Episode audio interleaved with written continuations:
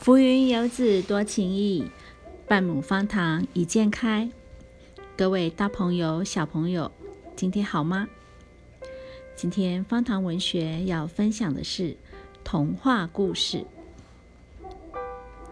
天气太冷了，小男孩鼻子冻得红红的，他摇摇摆摆地走向车站，用力地爬上月台。不久，一辆电车来了。小男孩歪着头问车长：“妈妈还没回来吗？”车长说：“我认识你的妈妈吗？”车长一说完，就拉拉电车铃，铃铃的开走了。又来了一辆电车，小男孩。又歪着头问车长：“妈妈还没回来吗？”这位车长感到疑惑：“我认识你的妈妈吗？”说完，也拎拎的拉着车铃，把车开走了。接着又来了一辆电车，小男孩还是歪着头问车长：“妈妈还没回来吗？”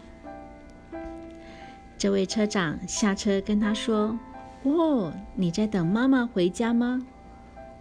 你要乖乖在这里等哦，直到妈妈回来。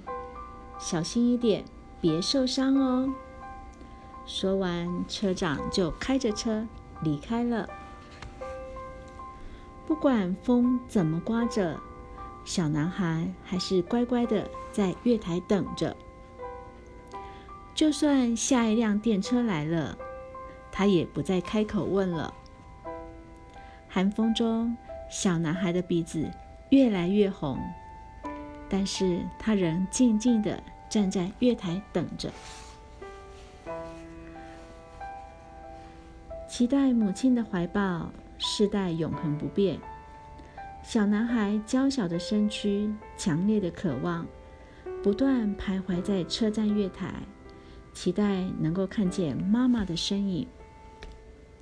妈妈还没回来吗？这是今天分享的童话故事。祝你有个愉快的一天。